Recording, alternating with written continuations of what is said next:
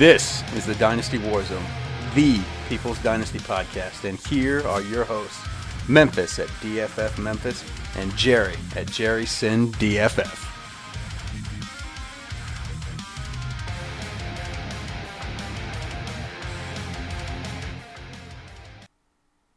What's happening, guys? Happy Wednesday and welcome back to the Dynasty Warzone, the People's Dynasty podcast. I am your host, Memphis, at DFF Memphis, and we are the flagship podcast of the Dynasty Football Factory.com and are proud members of the Dynasty Football Network at DF underscore network on Twitter.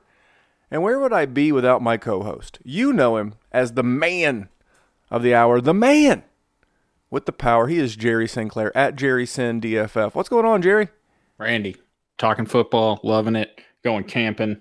I actually am going up north, which for those that are not from Michigan, that just means going to the nice part of the state to go on vacation uh, next week. So I am super thrilled about that because F work and F anything else. Everybody needs a few days off, and I'm taking four days off to do nothing but probably smoke some cigars, drink some beers, probably have kids use me as a jungle gym because I'm the cool uncle. So, Uncle Jerry being cool. Yeah, I had a couple of days off on Friday. Uh, went to, uh, I guess technically it's Cincinnati, but it was the Indiana Spartan race. We covered that on our Patreon show the other day.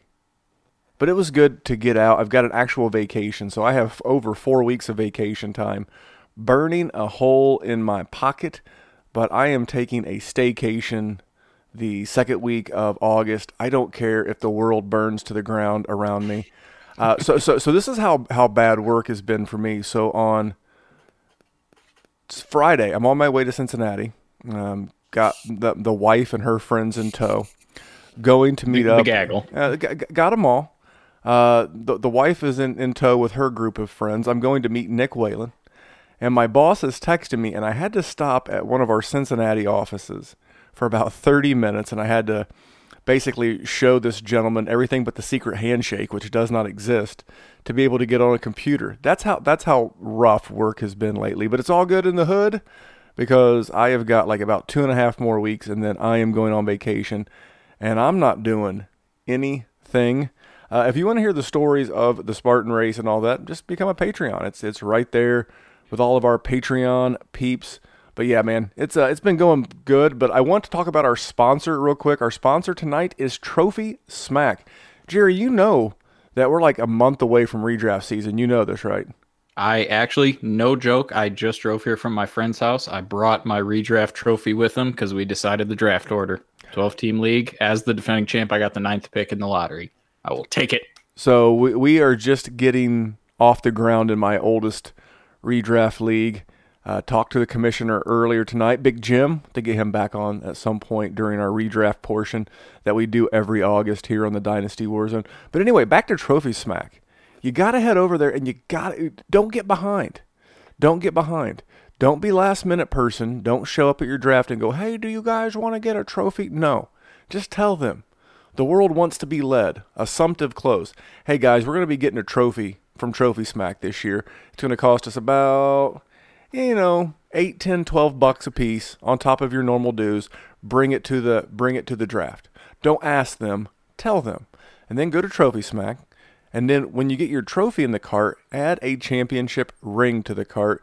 Uh, then use the promo code DWZ ring and it will remove the cost of that ring. So all that you buy is the trophy. You know, Jerry and I like the trophy with the swap top. Isn't that correct, Jerry? That is correct. And listen, if you are not to the trophy game yet, get yourself into the trophy game. Taking somebody's money is super enjoyable, but the real joy is only when you take it from that person and then you laugh and you say some snarky things. When I got to go to that draft and I walked through the door playing a certain Queen song that reminded them about who I was and what I was about, the look of agony on their face was worth more than money could ever, ever purchase. Absolutely. They also have belts, and you know what? Uh, back in the day, about eh, a long, I guess it's been a long time ago, uh, when The Rock was a pro wrestler and not an actor. You know, you can come in there, you can slap that championship belt over your shoulder, uh, look up to the sky, smell the air, and uh, tell them what the champ is cooking. But head over to Trophy Smack, use our promo code DWZ Ring, get that free ring along with your belt or your trophy, and uh, get it hooked up. And you can also find the show on both Twitter and Instagram. Now, if you want to see a picture of myself and Nick Whalen post Spartan race, you can find that over at Dynasty Warzone on Instagram. We're also on Twitter. And if it looks like Nick is so clean, it's because Nick ran so fast that the dirt could not land on him to make him look dirty, Jerry. That's how fast the man is. But uh man, I- I'm excited for camp. You ready to do some camping today? Let's do some camping. We're gonna we're gonna do some camping, but before we do that, we're gonna get into some news. It's gonna be about a half and half show, kind of what to expect right now with with news coming out of camp, and so we we gotta hit the news as it relates to our dynasty league. So uh, let's jump into some news. This is the news. All right, you got to start big. If you're going to go big with the news, you'd better go with the biggest news. Tyreek Hill and managed uh, to get out from under the the both the Kansas legal system and I guess it's Missouri and Chief Magistrate Goodell. Jerry, did you ever think for one second he'd walk away scot free without a game? No, absolutely not. Did you? I know you didn't. I- I had it at four. If you if Yeah, you if you it- if you've been a regular listener, and, and I, I am not afraid to credit my sources. I listen to a lot of football podcasts, and I try not to listen to anything but the best of the best as it relates to dynasty and fantasy podcasts. But one that I listen to that's football related that I really like is a guy named Jon Middlekauff. And this guy was an ex NFL scout, and he's very patched into the Kansas City Chiefs. And not only was he reporting it, but a guy, um, I don't remember his name. He, he, he writes for Yahoo.com for the Chiefs. I won't think his name is Perez or Perez. But anyway, both these guys, Middlekauff and Perez, I'm going to go with that, said that this guy was not getting more than four games. So I, I heard this about six weeks ago, maybe even longer. And I was out there throwing Tyreek Hill trades out everywhere. I did. As someone in your group messages, I can promise he is speaking gospel currently. I mean, just wheeling and Up dealing. until the hour before we found out, and then his his 100%. response was only for Patreon listeners. We can't do it on this podcast. Yeah, there was some coarse language. So again, I refuse to get back into the the legal situation. The the person that sucks the most for is those kids. I mean, they just had twins. He's got the little boy. It absolutely sucks for for those kids because all they know is a life of confusion and disharmony. Hopefully, they can get some of this stuff worked out. I don't know. I'm not into that. I'm into the fantasy football, dynasty fantasy football aspect of that, and I'm full speed ahead on Tyreek Hill. This is why you don't overreact, Jerry. What what do I always tell you? Don't overreact. Uh, Here's my question about Tyreek Hill, though: Are you flipping him, or are you keeping him? Absolutely not. I I only managed to pick up one additional share throughout this entire horrible situation. Is Andy Reid still a good offensive football coach? He is. Is Patrick Mahomes still a good quarterback and the inventor of the unit of measurement of Mahomes of touchdowns? That's 50 touchdowns. He is, and young. A- and who is his wide receiver one? That is Tyreek Hill. So why would I get rid of that? Okay, there's your answer. He's he's 24 years old. They're talking about extending him. There was the other talk that they might trade him, which I found to be incredibly weird. Yeah, I think that's just talk.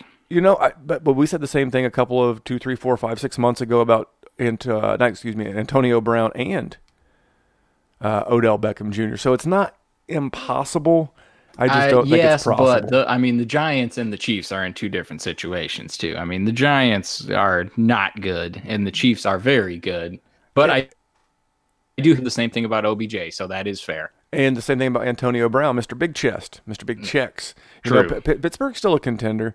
Sometimes you just want to get some of that knucklehead out of your locker room. But uh, Tyreek Hill, draft him as you would in redraft uh, for your upcoming redraft leagues like Jerry or I. And I think the buy window, at least the buy cheap window, is closed. Now, I will say this I do not advise buying at his current valuation. You know, I always refer, uh, re- reference our friends JP and Izzy over at the Dynasty Trade Calculator. Within, I'd say, six to 12 hours, out of curiosity, his Dynasty Trade Calculator value went up about 50%. He went from like a 28 to a 42 in half a day. So he's back to a high end wide receiver one valuation for Dynasty. Not going to be able to do much with him. I'm not selling if I'm a contender or even close to contending. I love the guy's talent. I hate the guy's knuckleheadedness, but he's a baller. And speaking of knuckleheads and ballers, Jerry, who's our favorite knucklehead running back? Le'Veon? No, he's my second favorite knucklehead running See, back. he's my favorite knucklehead lately. He's All a right. Michigan State Michigan State Spartan. Uh, Zeke Elliott. Zeke says he's going to be traveling abroad when the Cowboys report to camp this week. I believe, if I remember correctly from my sheet, Dallas reports on Saturday. They actually do camp in California. D- d- does this bother you at all? I know, I, I know, we had one Zeke share together. We traded that. Does this bother you? I I mean yes and no. He's just he's playing the leverage game. That's all he's doing. I don't I, I don't really think it's anything more than that. Like it bothers me because it makes, you know, our jobs as you know, fantasy analysts and fantasy players harder just because we we're sort of in the dark now and we don't know if he's actually going to hold out. And you know, I'm going to get into running back holdouts a little bit later, so I don't want to go crazy, but it's I'd say it's frustrating. It is absolutely frustrating. I am done with Ezekiel Elliott. Uh, in redraft, it's fine. You'll be able to draft him because by the time that you do your redraft drafts, he should be reporting to camp. He has to report by August 6th to get a, a year of credit toward his contract and service. So I think this is a lot of uh, chest puffing. But I, I'm done. I mean, what was it? The last two years we had to deal with Zeke and legal matters, and now we've got a contract matter. I mean, how many headaches do you need? If you own Zeke, you're probably a contender. So if I own Zeke, something I'm going to do once we get in season, week one, week two, he's, you know, taking handoffs from Dak and running behind that offensive line. That's when I'm looking to move. Do I have to pay up a little bit to go from Zeke to Christian McCaffrey? I consider that. Would I consider taking a Joe Mixon, Dalvin Cook plus a little bit for Zeke Elliott? You know what a Dalvin Cook fan I am not, and what a Mixon fan I am. And you know what? I'm to the point to where I would consider that it's just not worth the headaches. Every year you got to sweat bullets that this guy doesn't do something stupid on vacation. They're not just little headaches either. They're No. next day after your 21st birthday headaches. Yeah, like uh, the, the the Whopper. So nothing against the talent. Those 16, 17 weeks when he's actually on the football field, he does well. But I I honestly believe he is one off-field incident away from a major suspension. Is is that a- an unfair I, I guess? think that's fair to say.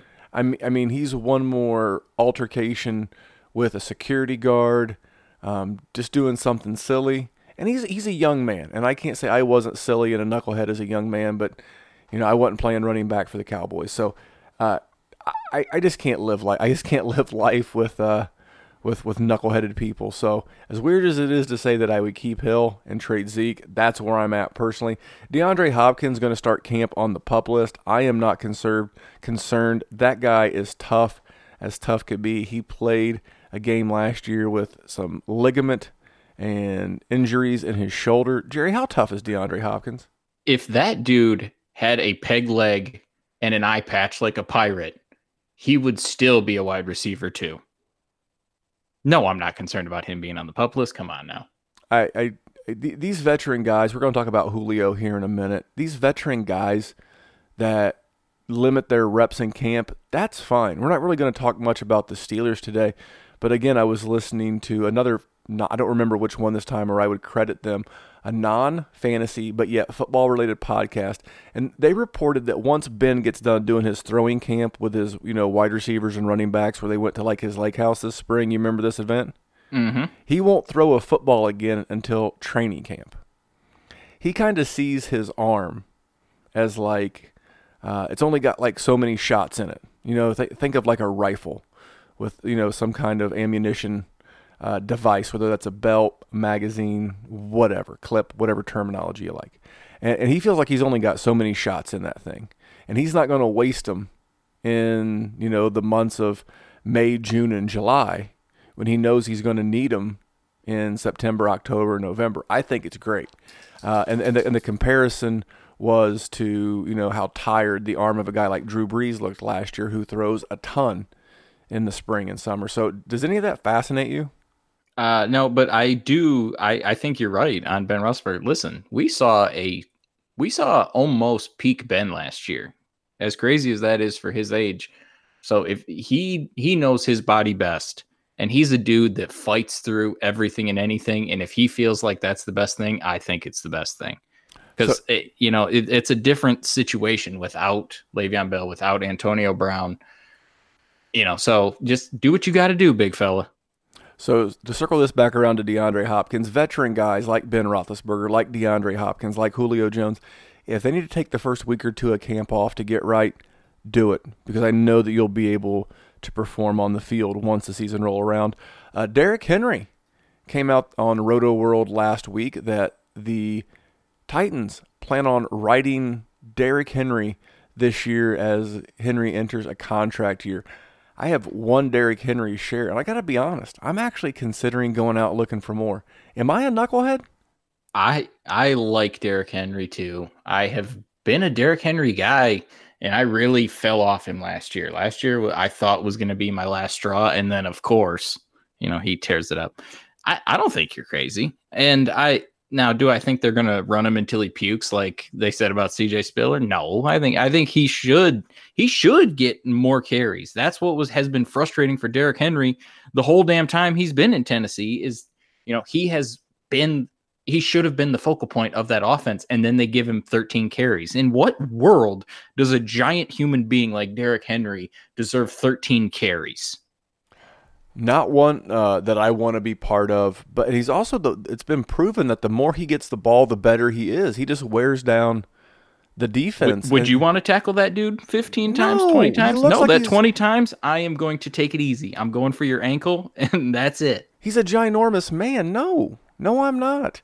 And I think one of the more underrated things that kind of like a free agency nugget that went, I guess, really unreported or what made a big deal. They signed Roger Saffold, that was formerly of the Rams, who was ripping open big holes for guy I don't know, maybe you heard of. His name's Todd Gurley. And this is a team that wants to run the ball. Mike Vrabel is a run the ball, play defense kind of a guy. That Tennessee defense last year finished in the top three in points allowed. They want to keep the game close. They want to pound the ball. And I, I, I like I said, I'm liking this for Derrick Henry. I'll tell you a running back I'm not liking it for is Melvin Gordon. Again, came out today on Roto World that the Chargers are pretty dug in, and a contract ex- extension is not imminent. Jerry, are you getting the uh, the cold sweats yet? yeah I, I like i said i'm to talk about these guys later but yes it's it's a theme for this year is these early running backs and melvin gordon i i'm sure i have a share along my dozen of dynasty leagues but it's not many and i am happy about that I'm not going to beleaguer the point. We covered this last week, and I think the week before. It's becoming the new uh, the new Antonio Brown story.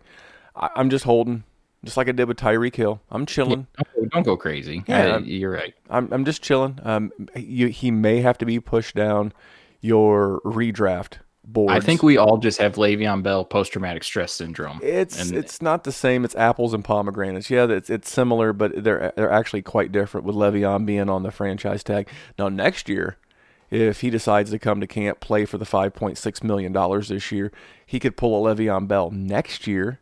But I don't think he will. I don't think he will. But you know who I do think is going to do well this year and will show up for camp? That's Austin Hooper. Uh, his head coach Dan Quinn thinks he can take his game to the next level, and Hooper is going to start the camp uh, as an actual participant. There was thought that with an ankle injury he might be starting camp on the pup. That is not the case. You know, there's no bigger fan than all, of Austin Hooper than this guy.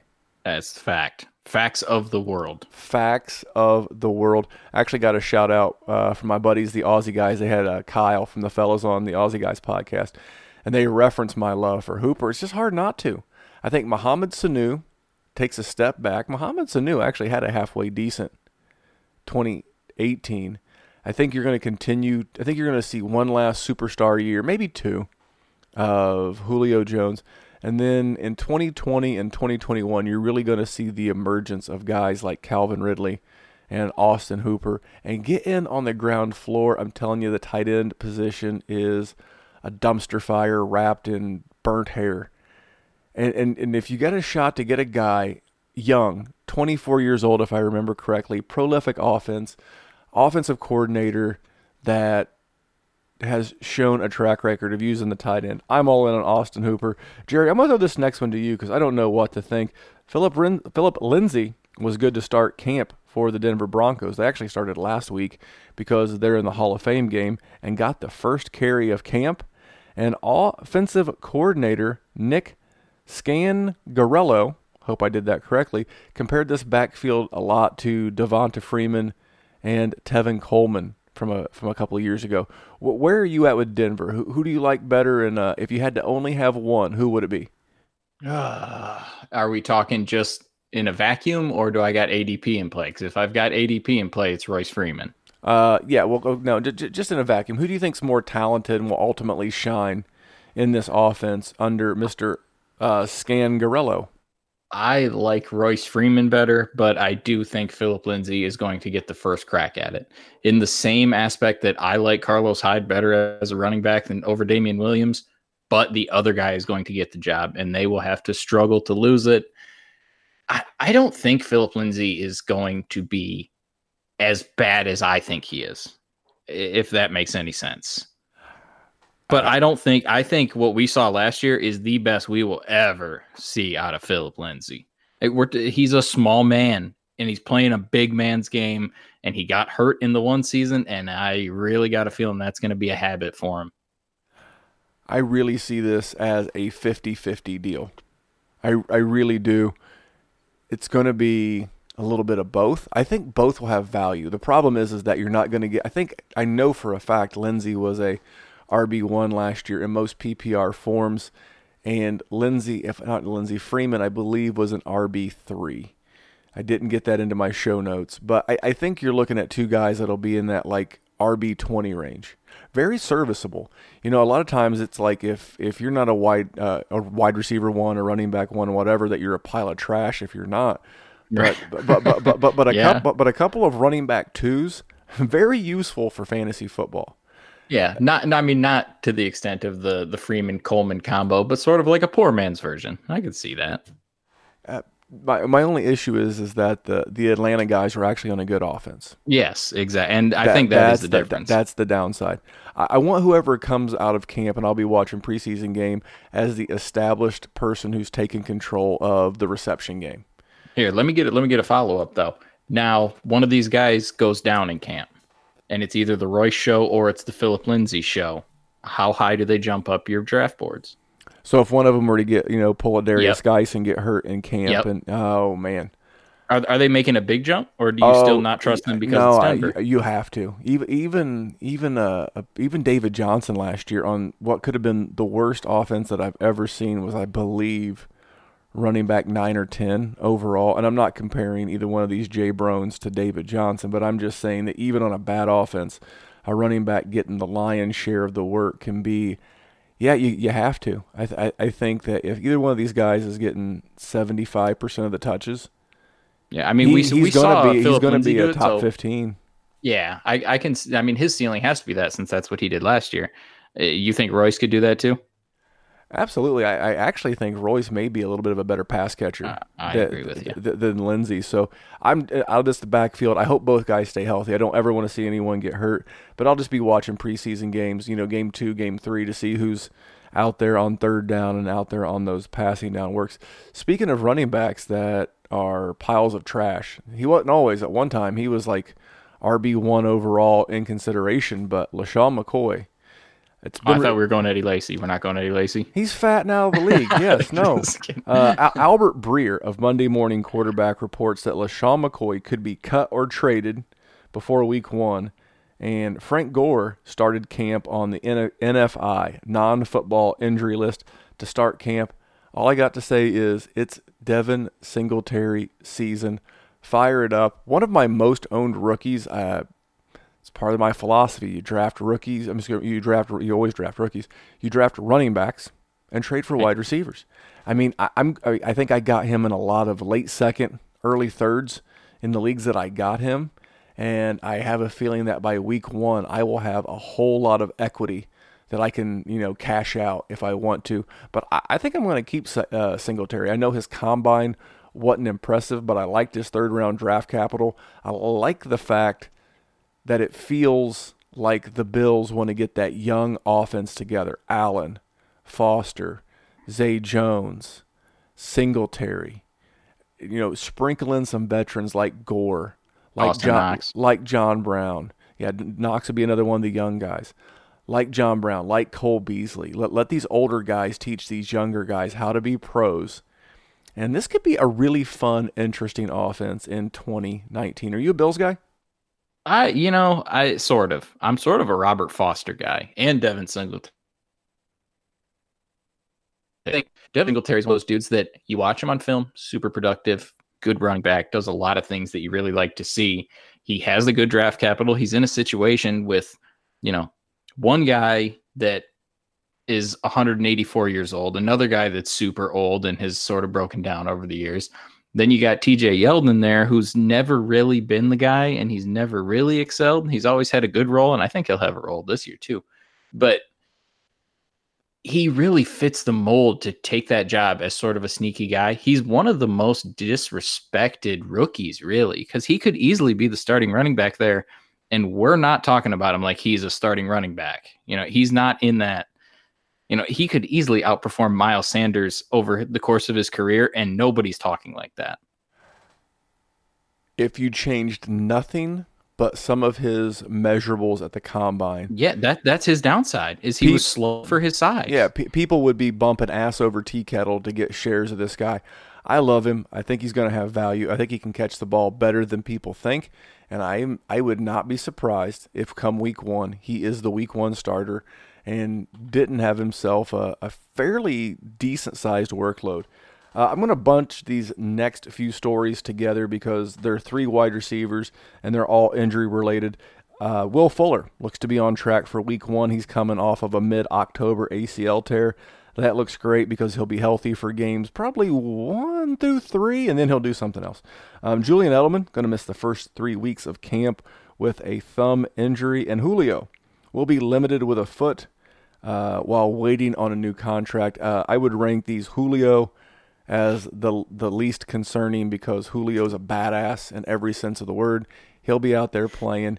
Uh, take all the time you need. He's that guy like DeAndre Hopkins we mentioned earlier, like Big Ben we mentioned earlier. He's a vet. He knows the game. Good rapport with Matt Ryan. Zero concerns.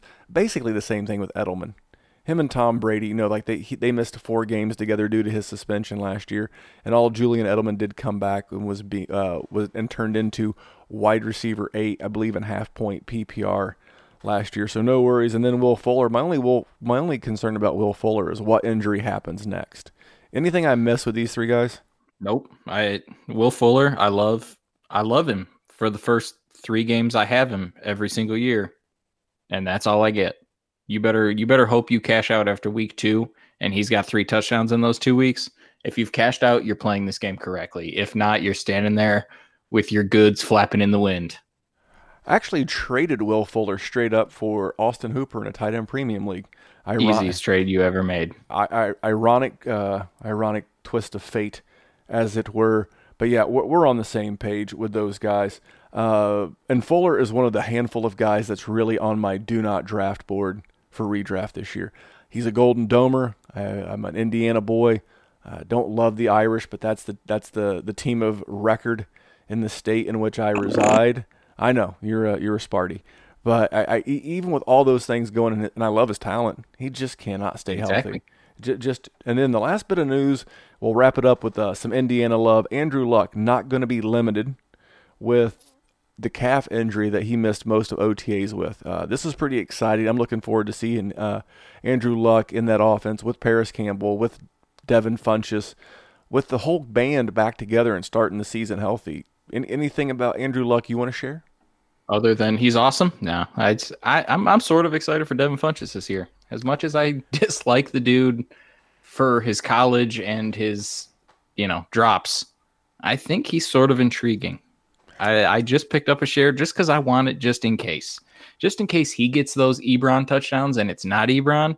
I would like to reap the benefits and flip that boy as soon as it starts to happen. I- can see that. Uh, I have two words for you as it relates to Funchess: best ball. I have no I have no interest in owning Funchess in any kind of like seasonal redraft league. If I have him on the back end of a dynasty roster, I'm hoping to milk as much of this season as I can out of him and hopefully flip him and get, you know, Funchess permanently out of my life somewhere around week eight Yeah, or 9 I'm flipping him while he's a Colt. I'm not letting it get to the offseason. Absolutely. His, his agent can only work so many miracles. They got him $15 million for one year in Indy. Uh, God, must be nice. He's it- good. That boy's he's like Johnnie Cochran, too damn good at his job. I, I feel like Devin Funchess only has two wishes left. One year with Andrew Luck for $15 million, and the genie was like, all right, but you've, he's like, "What do you want me to do? Like, how do you want me to work this miracle?" I, I, you've only got two left. All right, so um, it's camp week. I, I, I think we should go camping, Jerry. I got a little camping music for you. oh, excited. Let's go camping. Let's go camping.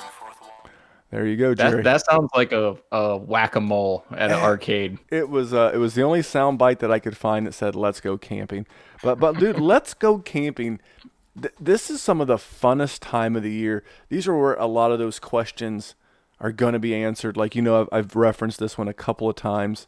I want to see what Leonard Fournette weighs in at when we get to Jacksonville. You know, when they show up to camp. If he's, I'm hoping my, my man looks lean and mean out there on the mean streets of Jacksonville. But if, if he doesn't, I'll be looking to get out from under him. So I, I, I wrote out a series of questions for Jerry and I, and I'm going to take this first one, and I'll let Jerry respond to me, and then we'll we'll talk about what what what Jerry's saying. My first question is, what's the most important storyline of camp season for Dynasty? And my answer to that question is the Cleveland Browns. Some of the questions that I have about the Cleveland Browns for Dynasty is can new head coach Freddie Kitchens keep this shit together? He has zero head coaching experience, not in high school, not in college, n- uh, not in the professional level. That's kind of obvious. And now he's going to have to manage all these big egos. And you don't get to the level of an Odell Beckham, a Jarvis Landry, a Kareem Hunt, uh, Garrett. What's um the defensive end's name? Garrett. um, Myles, oh my- Myles, Yeah, Garrett. Myles Garrett. Myles Garrett. You don't you don't get to a uh, Denzel Ward. You don't get to the level of these guys with all these first round picks and first round talents without having some ego. And how is that going to mesh? How is he going to hold that together? How are they going to navigate their their schedule? They have got a brutal seven game stretch to open the season. I talked about Tennessee earlier, how uh, that's a very good defense. They're going to want to run the ball and punch you in the mouth and make the game ugly. And that's exactly who Cleveland opens up with week one. I'm not saying that Tennessee can beat them, but Tennessee can beat them. Go back and rewatch last year's Tennessee versus Dallas or Tennessee versus New England games where Tennessee beat the brakes off of both of them. So don't think for one second that Tennessee can't go in there to Cleveland on week one and get this season started off in a bad way for Tennessee because Cleveland's getting everybody's best shot. That makes me nervous.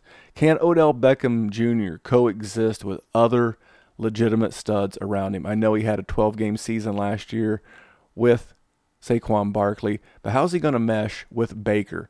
How's he going to mesh with Landry? I know they played college ball together, and that's probably the least concerning. David and Njoku, Nick Chubb, Kareem Hunt, Duke Johnson. I just don't see a, a world where Odell Beckham gets his 160 to 180 targets. And when he doesn't, if he's getting 120 targets on the season, is he is he pouting? Is he being a dick? Jerry, what's my number one rule? Don't be a dick. Don't be a dick. And I'm not sure Odell Beckham can cannot break my my number one rule. So we'll we'll see how this comes out. Other couple of questions I had is how does this backfield shake out? I think to start the season, it's it's pretty simple. It'll be a lot of Nick Chubb. I believe that Nick Chubb and Derrick Henry aren't that different as uh, starting running backs this year. Uh, tremendous first and second down backs, big bruising thumpers, but neither one of them are involved enough in the in the passing game. But for redraft, I can get Derrick Henry like two rounds later. So just something I'm kicking around. And then then what is Kareem Hunt's role when he comes back on? Uh, I believe it's. Uh, November 1st is the date no, uh, Kareem Hunt is eligible to come back. And my last question is Can Baker live up to the hype? Can he live up to all the offseason hype? Can he live up to uh, everything that, that's been going on in both his personal and professional life?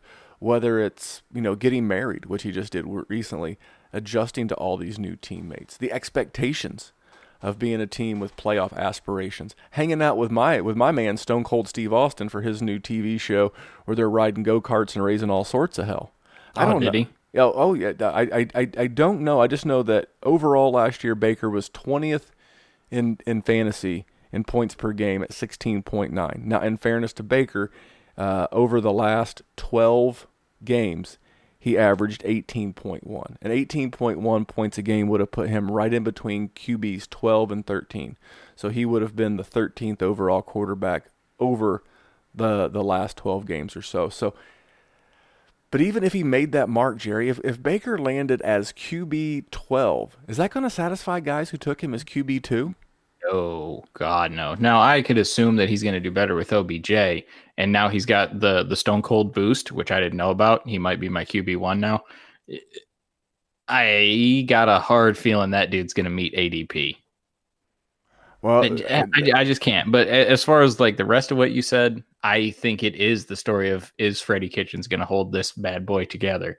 This is a a hype machine of which Cleveland has only seen with LeBron James, and LeBron James was was it the story, and he could handle it just fine. Can all these different pieces handle it? You know, it's easy for one person to take control. The king can control a kingdom, but if you have a council, sometimes you know Rome collapses when it's more than one person. Um, all right, you're getting way too smart for us. Uh, I, I want to know what, what is your most important question that, that you're looking for this camp season? you're it, it's not so much a, a question around one thing it's around one one play group that i've you know i mentioned a few times. These potential first round running backs. Randy zeke's a bozo you know he might sit out. Melvin gordon might sit out. Who knows what Le'Veon's going to do in new york? Who knows if todd Gurley is hurt is christian mccaffrey going to see a regression not going to get all those carries you know, is Joe Mixon going to take the step forward? Is Dalvin Cook going to stay on the field? I how many guys did I just name? And every single one of those guys could break your heart redraft season and crush your dynasty hopes this year. It, there's it, there's so many of these running backs that I just want to see these guys get through camp. It, you know, play for one. I'd sign your contracts and play, preferably, and you know, do well, get going. Is David Johnson going to be the guy in Arizona? that we all think he's going to be, or is it just going to be the Kyler Murray show? Is he going to be selfish and take that role and just be the guy there? We don't know. You know, I, I I'm rooting for David Johnson. I think David Johnson is going to be the guy, but you know, yeah, we'll see. And that's that's what makes this part of the season so fun. It is a landmine field. I will tell you, out of all the guys you mentioned, you didn't mention Alvin, didn't mention Alvin Kamara. True. Can, can, can he handle uh, the bigger workload and can he sustain it over the course of an entire season? We saw it last year while Mark Ingram was suspended. But out of all those guys that you mentioned, I will tell you that I have, uh, and we'll, we'll call it the the outlaw, cons, you know, confidence rating. I would be most confident in Barkley, followed by Kamara. Yep. And then Christian McCaffrey would be a close third. Yep. Just just based on volunteer, volatility. I don't know. and then how- then you have to go Zeke just based on you know Opportunity If, if he's there, he's going to get opportunity, but you know, is, is he going to be there? Well, another question that, that I, I ask of both of us is what question do you need answered the most from camp? And and for me, that's who's the Pittsburgh Steelers wide receiver too. Uh, I think a lot of people want it to be Diontae Johnson, the rookie they drafted, I believe in the third round. Is it James Washington? So you got Washington and Johnson, or is it the the free agent they brought in and Donte Moncrief? And the reason why this is such a highly highly interesting issue for me is because there are 226 targets up for grabs from from, from, from last year's Steelers. And and even if Juju gets up into that 180 200 target range, that still leaves ab- about 180 to 200 targets left. I think Vance McDonald will see a big increase, but can't a guy like Donte Moncrief with uh we, we've seen Donte Moncrief with a highly functioning quarterback before in Andrew Luck. Did he, did he do well with Jacoby Brissett and Blake Bortles the last two years? No, and you wouldn't either. And don't think that you don't, don't think that you would. But but this is one that I will be really monitoring. Something I've always done. I keep a quote unquote burner account. It's just an account under my real name, not Memphis or at DFF Memphis. And I follow all the beat reporters, all the ESPN reporters for every NFL team. And I just go through every day and I scroll through my my news feed and I just read up on you know what beat reporters are saying, what coaches are saying.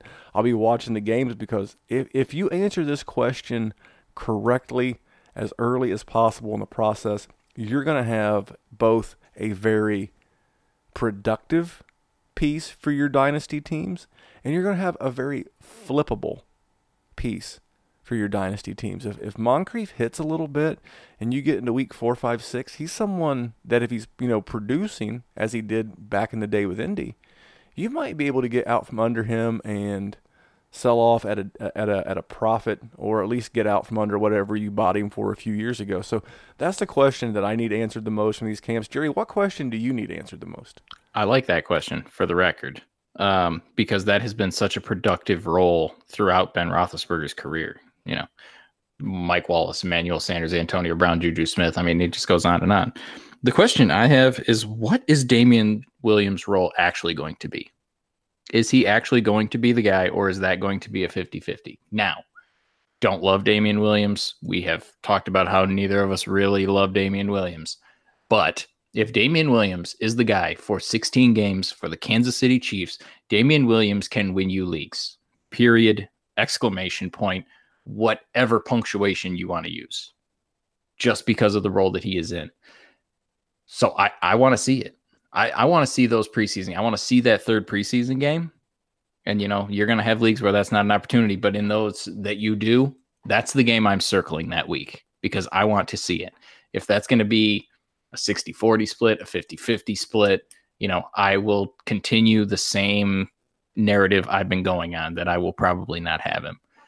If Carlos Hyde comes off the bench and has six carries and maybe two catches, you know, maybe Damien Williams slips to the beginning of the fourth and I scoop that bad boy up so fast. Maybe he may, you know, it's Damien Williams. It's one of those polarizing situations in fantasy football that you just have to pay attention to, especially with someone that has not shown a great history of being good, very short term. But if he can continue it, oh baby, you and Trophy Smack will have a date at the end of the season. Yeah, and- I've taken plenty of liberties at both Damien Williams' track record and talent, but I will say this for Mr. Williams. Head coach Andy Reid recently confirmed that he is the guy. He's earned the opportunity. And if you go back and look at Andy Reid's career, his track record, and it's not like a, a Sean McVay who's only been a head coach for a few years. Andy Reid has been a head coach in the National Football League almost two decades, right at 20 years. And he, Since the 90s? Holy hell. since the 90s, We've got listeners that were not born that's okay. when Andy Reid was still a head coach. You know, but but they still have the the Googles and the YouTube videos of when Andy Reid was coaching. You know, even way back, you know, but before he was a head coach. But he has always been, I don't want to say a bell cow running back head coach, but he usually has one guy that gets the majority of the work. And so far, it's come out of the offensive coordinator Eric Bieniemy's mouth. It's come out of Andy Reid's mouth. It came out of the general manager's mouth during the offseason. And if his track record holds true, I will say Damien Williams could be a, a worthy addition in your redraft leagues. I'm not buying him in Dynasty. Ain't no way. Uh uh Get the hell out of here. You can't make me. But in a redraft league, you bet. If you if, if if you're drafting late in the first round and you wind up getting a Davante Adams or a DeAndre Hopkins and, and you want to, you know, get your your RB one quote unquote locked up in round two and you want to take a big swing at Damien Williams, knock yourself out because there's no long term commitment. I would highly recommend in some of those later rounds picking up a Carlos Hyde. Mm-hmm. But you know what? There are a lot, hell of a lot worse situations out there in the NFL than being the number one running back for an Andy Reid offense, especially one that's surrounded with Patrick Mahomes, Travis Kelce, Tyreek Hill, Sammy Watkins. So That team is stupid good. it, it, it- it- good God. and, and, the, and here's the thing. Here's the thing that people haven't mentioned a bunch. That defense got worse. They they traded one of their best linebackers to the uh, 49ers. They did trade for the guy from Seattle, so I don't think that defense got a whole lot better. So there's going to be a need. I think you could see a lot more shootouts, as crazy as that sounds, with Kansas City. Uh, the other question that I asked going into camp is what new offense? Because there, there were several new offenses with new OCs or new head coaches that are going to change. There's Miami, there's the Jets, Jacksonville's got a new OC, Denver's got a new OC, obviously Cleveland, Cincinnati, Arizona's a big one. Tampa Bay with Bruce Arians. So there's a lot of them, but the one that I'm most interested to see is the New York Jets with Adam Gase. I know the guy's a knucklehead. I, I laid out some pretty nice Adam Gase stats on this past week's Patreon edition of the Dynasty Warzone. But this Jets team last year, the offense was terrible. They were 25th in passing yards. They were 26th in passing TDs. They were 26th in rushing yards. They were 23rd in rushing TDs. You, you see why the, why the previous head coach and regime got fired and we make fun of Mr. Mr. Adam Gase, but go, go, go do some research, or you know, if you're too lazy or don't want to do the research, just become a Patreon. You know, patreon.com forward slash Dynasty Warzone. We'll hook it up. We uh, we talked about Mr. Gase in my Sam Darnold trade. That's the one that I want to see because I, I'm deeply invested in Sam Darnold. I'm deeply invested in Robby Anderson and Chris Herndon, our three Jets that I own shares of. Ironically, no Lev Bell. Jerry, what offense are you most interested to new offense? Are you most interested in seeing? And uh, what about my Jets, Lev Bell, Adam Gase, Sam Darnold take? I think that's all fair, but I think the listeners of the War Zone already knew you were picking the Jets because you do love yourself some Sam Darnold, Robby Anderson, and Chris Herndon. Mine is the Arizona Cardinals for, I think, some obvious reasons. For one, you have the number one pick, Heisman Trophy winner Kyler Murray. You bring in really probably the most prolific offensive coach from the NCAA in Cliff Kingsbury. You know, you have David Johnson, you drafted three wide receivers, plus you have Larry Fitzgerald and a second round pick in Christian Kirk from 2017. You know, that is the team that I want to see. I I will be watching the hell out of them in the preseason which is a far cry from what we saw last year. I want to see if Andy Isabella is a guy. I want to see if Hakeem Butler is what I thought he was when I was doing my prospect scouting. I want to see if Kyler Murray is worth that number one pick. You traded a quarterback that you took in the first round of 2017 and you went all in on Kyler Murray. I want to see that. I want to see if Cliff Kingsbury, you know, is is going to be this guy or if he's going to be Chip Kelly. Is he going to be what, you know, Chip Kelly was. He was the new wave. He was the hotness that was going to change the NFL. And that dude lasted what three years? How long was he in San Francisco? One. They gave him one year, and they went, "Nah, we're good." So Arizona, I think, is super interesting, and we'll know pretty quickly what we got. We either have something that is a grand slam, or we're going to have you know a ground out with that offense. It's going to be interesting, but I think no matter what, they're going to put up stats because I don't think the defense got much better in the offseason. Their previous head coach was a defensive guy, didn't do a lot with that, that side of the ball. Patrick Peterson's going to miss time due to suspension. I think this is a team that not only do they want to play fast and break the record for the number of plays per game, but I think this is a team that's going to be behind. And when you're behind, you got to put the ball in the air, and I think that's nothing but fantasy goodness. So I, I can dig that to most. So, so now I want to I want to transition this conversation to rookies, and we want to talk about four different rookies from four different days. We got day one rookies, day two rookies, day three rookies, and undrafted free agent.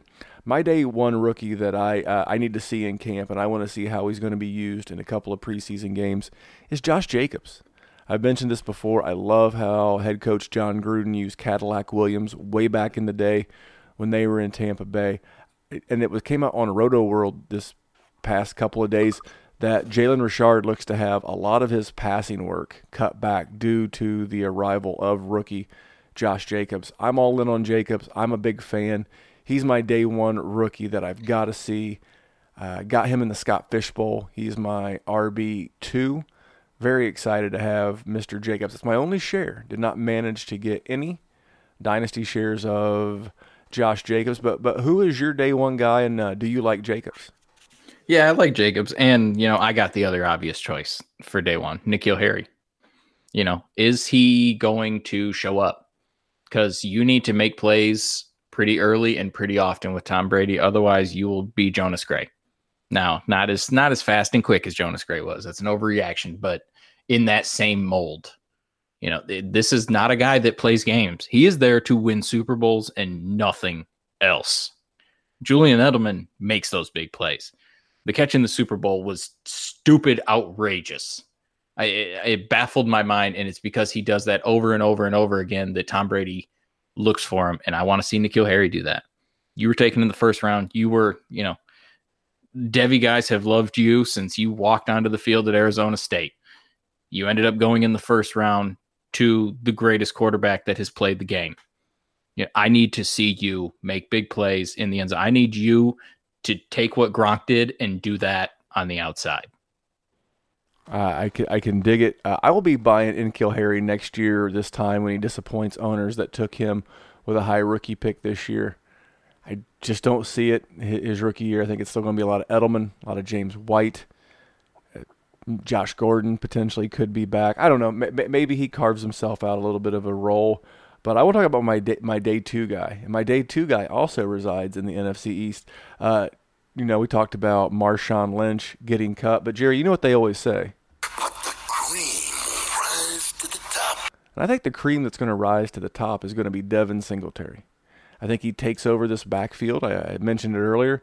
They're going to want to mix these three guys in. Do I think he's better than LeSean McCoy was a handful of years ago? Nope. Do I think he's better than LeSean McCoy is now? Yep.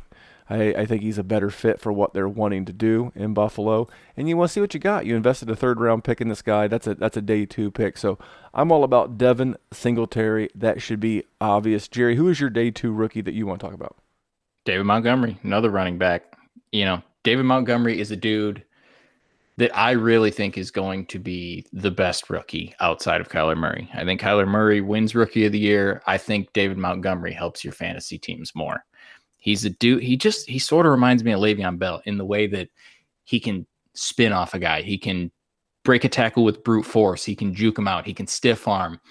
He's just a guy that has a wide repertoire of weapons to use to make a guy miss. And in the mm-hmm. same way that Le'Veon Bell doesn't have that explosive long speed that can just get around you, he uses his body and his moves to break tackles.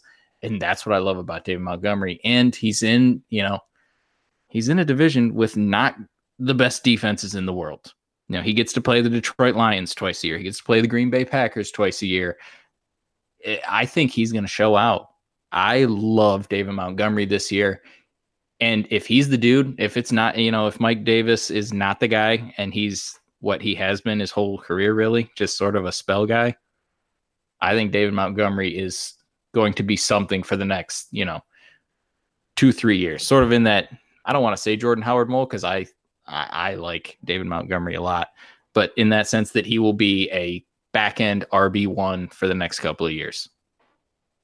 I don't always want to agree with my co-host, so I'm not going to. I disagree.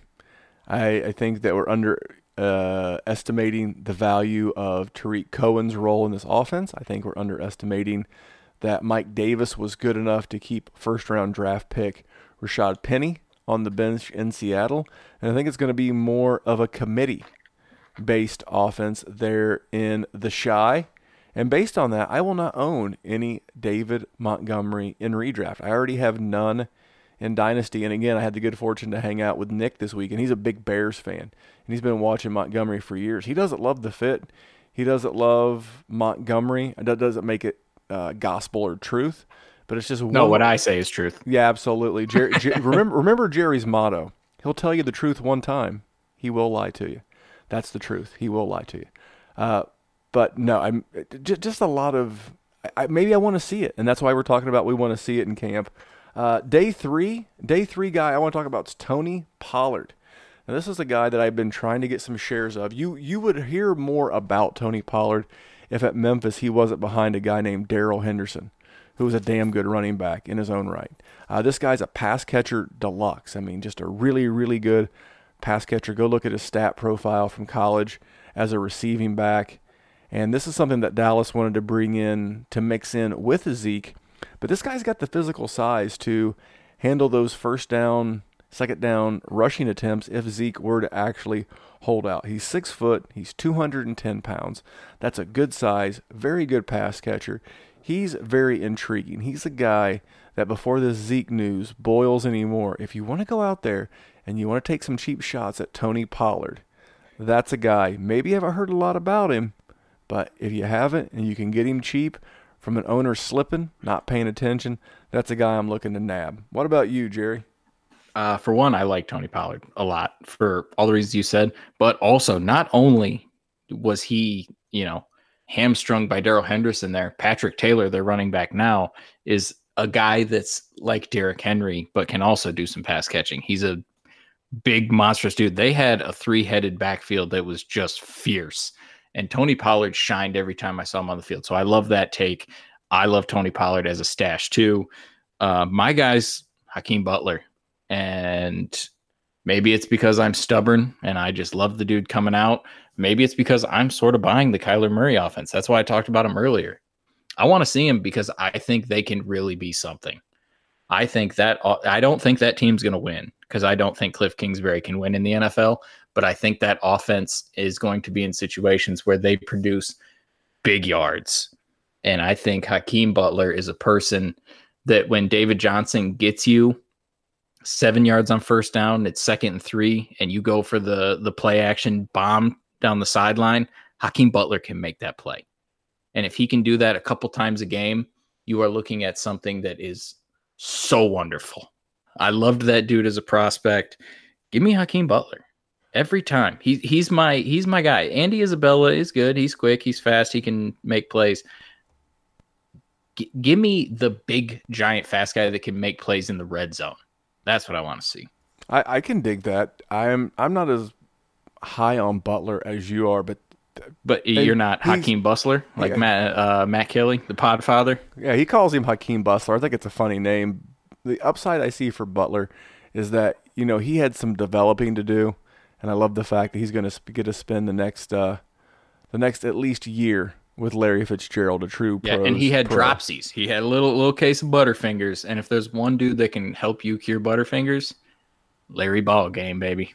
Well, my, my undrafted free agent rookie that I, am keeping an eye on is Preston Williams. I've got him oh, in, in, in, a lot of okay. leagues. He's he's a good sized fella, and Miami has 106 vacated targets out there. That doesn't mean a lot because Miami is one of those teams that got a new offense. They got offensive coordinator uh, Chad O'Shea, who spent the last decade ish up in New England with Josh McDaniel and the Patriots. Uh, but I mean, who, who's he competing with? This was a guy that was very highly thought of by Matt Waldman, a guy that was thought to have been, you know, a day one to day two product, you know, coming out of Colorado State. He has some of that knucklehead factor about him. Not a metrics marvel, but I mean, just look at the guys he's competing with. Kenny Stills, bleh. I mean, at this point in his career, like he's like going into year seven, double bleh. DeVante Parker going into year five, bleh, bleh, bleh. Albert Wilson can't stay healthy. You know, if I'm going for any piece of this Miami offense, I'm going for Kenyan Drake, Mike Gesicki, Preston Williams. Probably not Preston Williams in like a redraft format, but in Dynasty, in like the late round, fourth, fifth, if you haven't done your rookie yet, write that name down. Preston Williams uh, as a someone to keep an eye on. Jerry, who is your UDFA? You sneaky devil! It was Preston Williams. I'm gonna go with your guy though. We'll we'll go Bruce Anderson, Tampa Bay Buccaneers, for all the things that you have been standing atop a mountain screaming about before. All he's got is Rojo and Peyton Barber. And I know, I know, me and you are both on the Peyton Barber train. He's he's an unsexy guy, but he's got the role and he's good. And we don't really trust the Rojo. You know that that hype is you know, here's your here's your chance, muscle man. Yeah, you put on some weight. Let's see you do something with it. But if he doesn't, Bruce Anderson, the dude at North Dakota State, that dude looked good. He was a good pass catcher. He was good runner. He was productive. And, you know, we can say North Dakota State is an FCS school, but that is about as dominant as an FCS school as you can want. You could, you know, you play against Miami of Ohio or anybody else, and they're going to have better talent than them. So I don't I don't want to hear any of that. We're going to talk about Darrell Henderson. Darrell Henderson played against some bad talent too, but everyone wants to go so far up that dude they can see a T-bone steak. If you've seen Tommy Boy, you know that reference. I, I, I will just say this as it relates to Bruce Anderson. I am a big fan. And the, the Tampa Bay Buccaneers sent a very large contingent of scouts and player personnel type folk up to his pro day. And again, Bruce Arians uses a pass catching running back. And Bruce Anderson has not played an NFL down, but he's not played that many less than, than Rojo. And I can already tell you, I'm sorry, that was a cheap shot. But hey, I, I, It was, but it was a deserved cheap shot. That's where we're at with it. to know me is to love me. And but but he's already a better pass catcher than, than Rojo. So why wouldn't you want the guy that could end up being by uh, mid-season? Now he's not a guy that I am drafting in redraft leagues unless you know he happens to be there in like the 15th, 16th round, and I've already taken a defense and kicker, which would never in any shape, form, or universe happen. But that's where I'd be looking to draft Bruce Anderson just because he's a backup. But he's going to be a backup in what should be a pretty good offense. So I want to wrap this up with one last question each, and we'll take this one home as we're right around that magic uh, one hour mark. And that is what new teammates are you most excited to see work together? For me, this is pretty easy. This is DeSean Jackson and Carson Wentz. Carson Wentz last year was the seventh most accurate deep ball quarterback in the NFL per 247sports.com. And DeSean Jackson had seven catches of 30 or more yards, and he caught 41 balls last year for 774 yards. That's 18.1 yards a catch.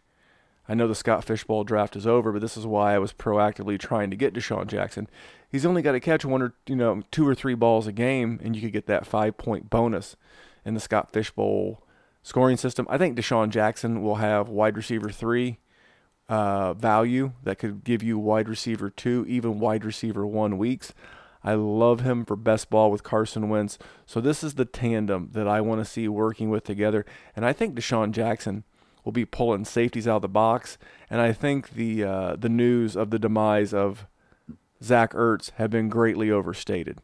As this guy gets more and more linebacker matchups because more and more safeties have to help double team and keep an eye on DeSean Jackson because he's still a damn good deep threat, I think you're going to continue to see Zach Ertz feast. But back to DeSean Jackson, I'm really excited to see what him and Wentz can do. Jerry, who is your new set of teammates that you're excited to see work together? Did you take the cheap way out?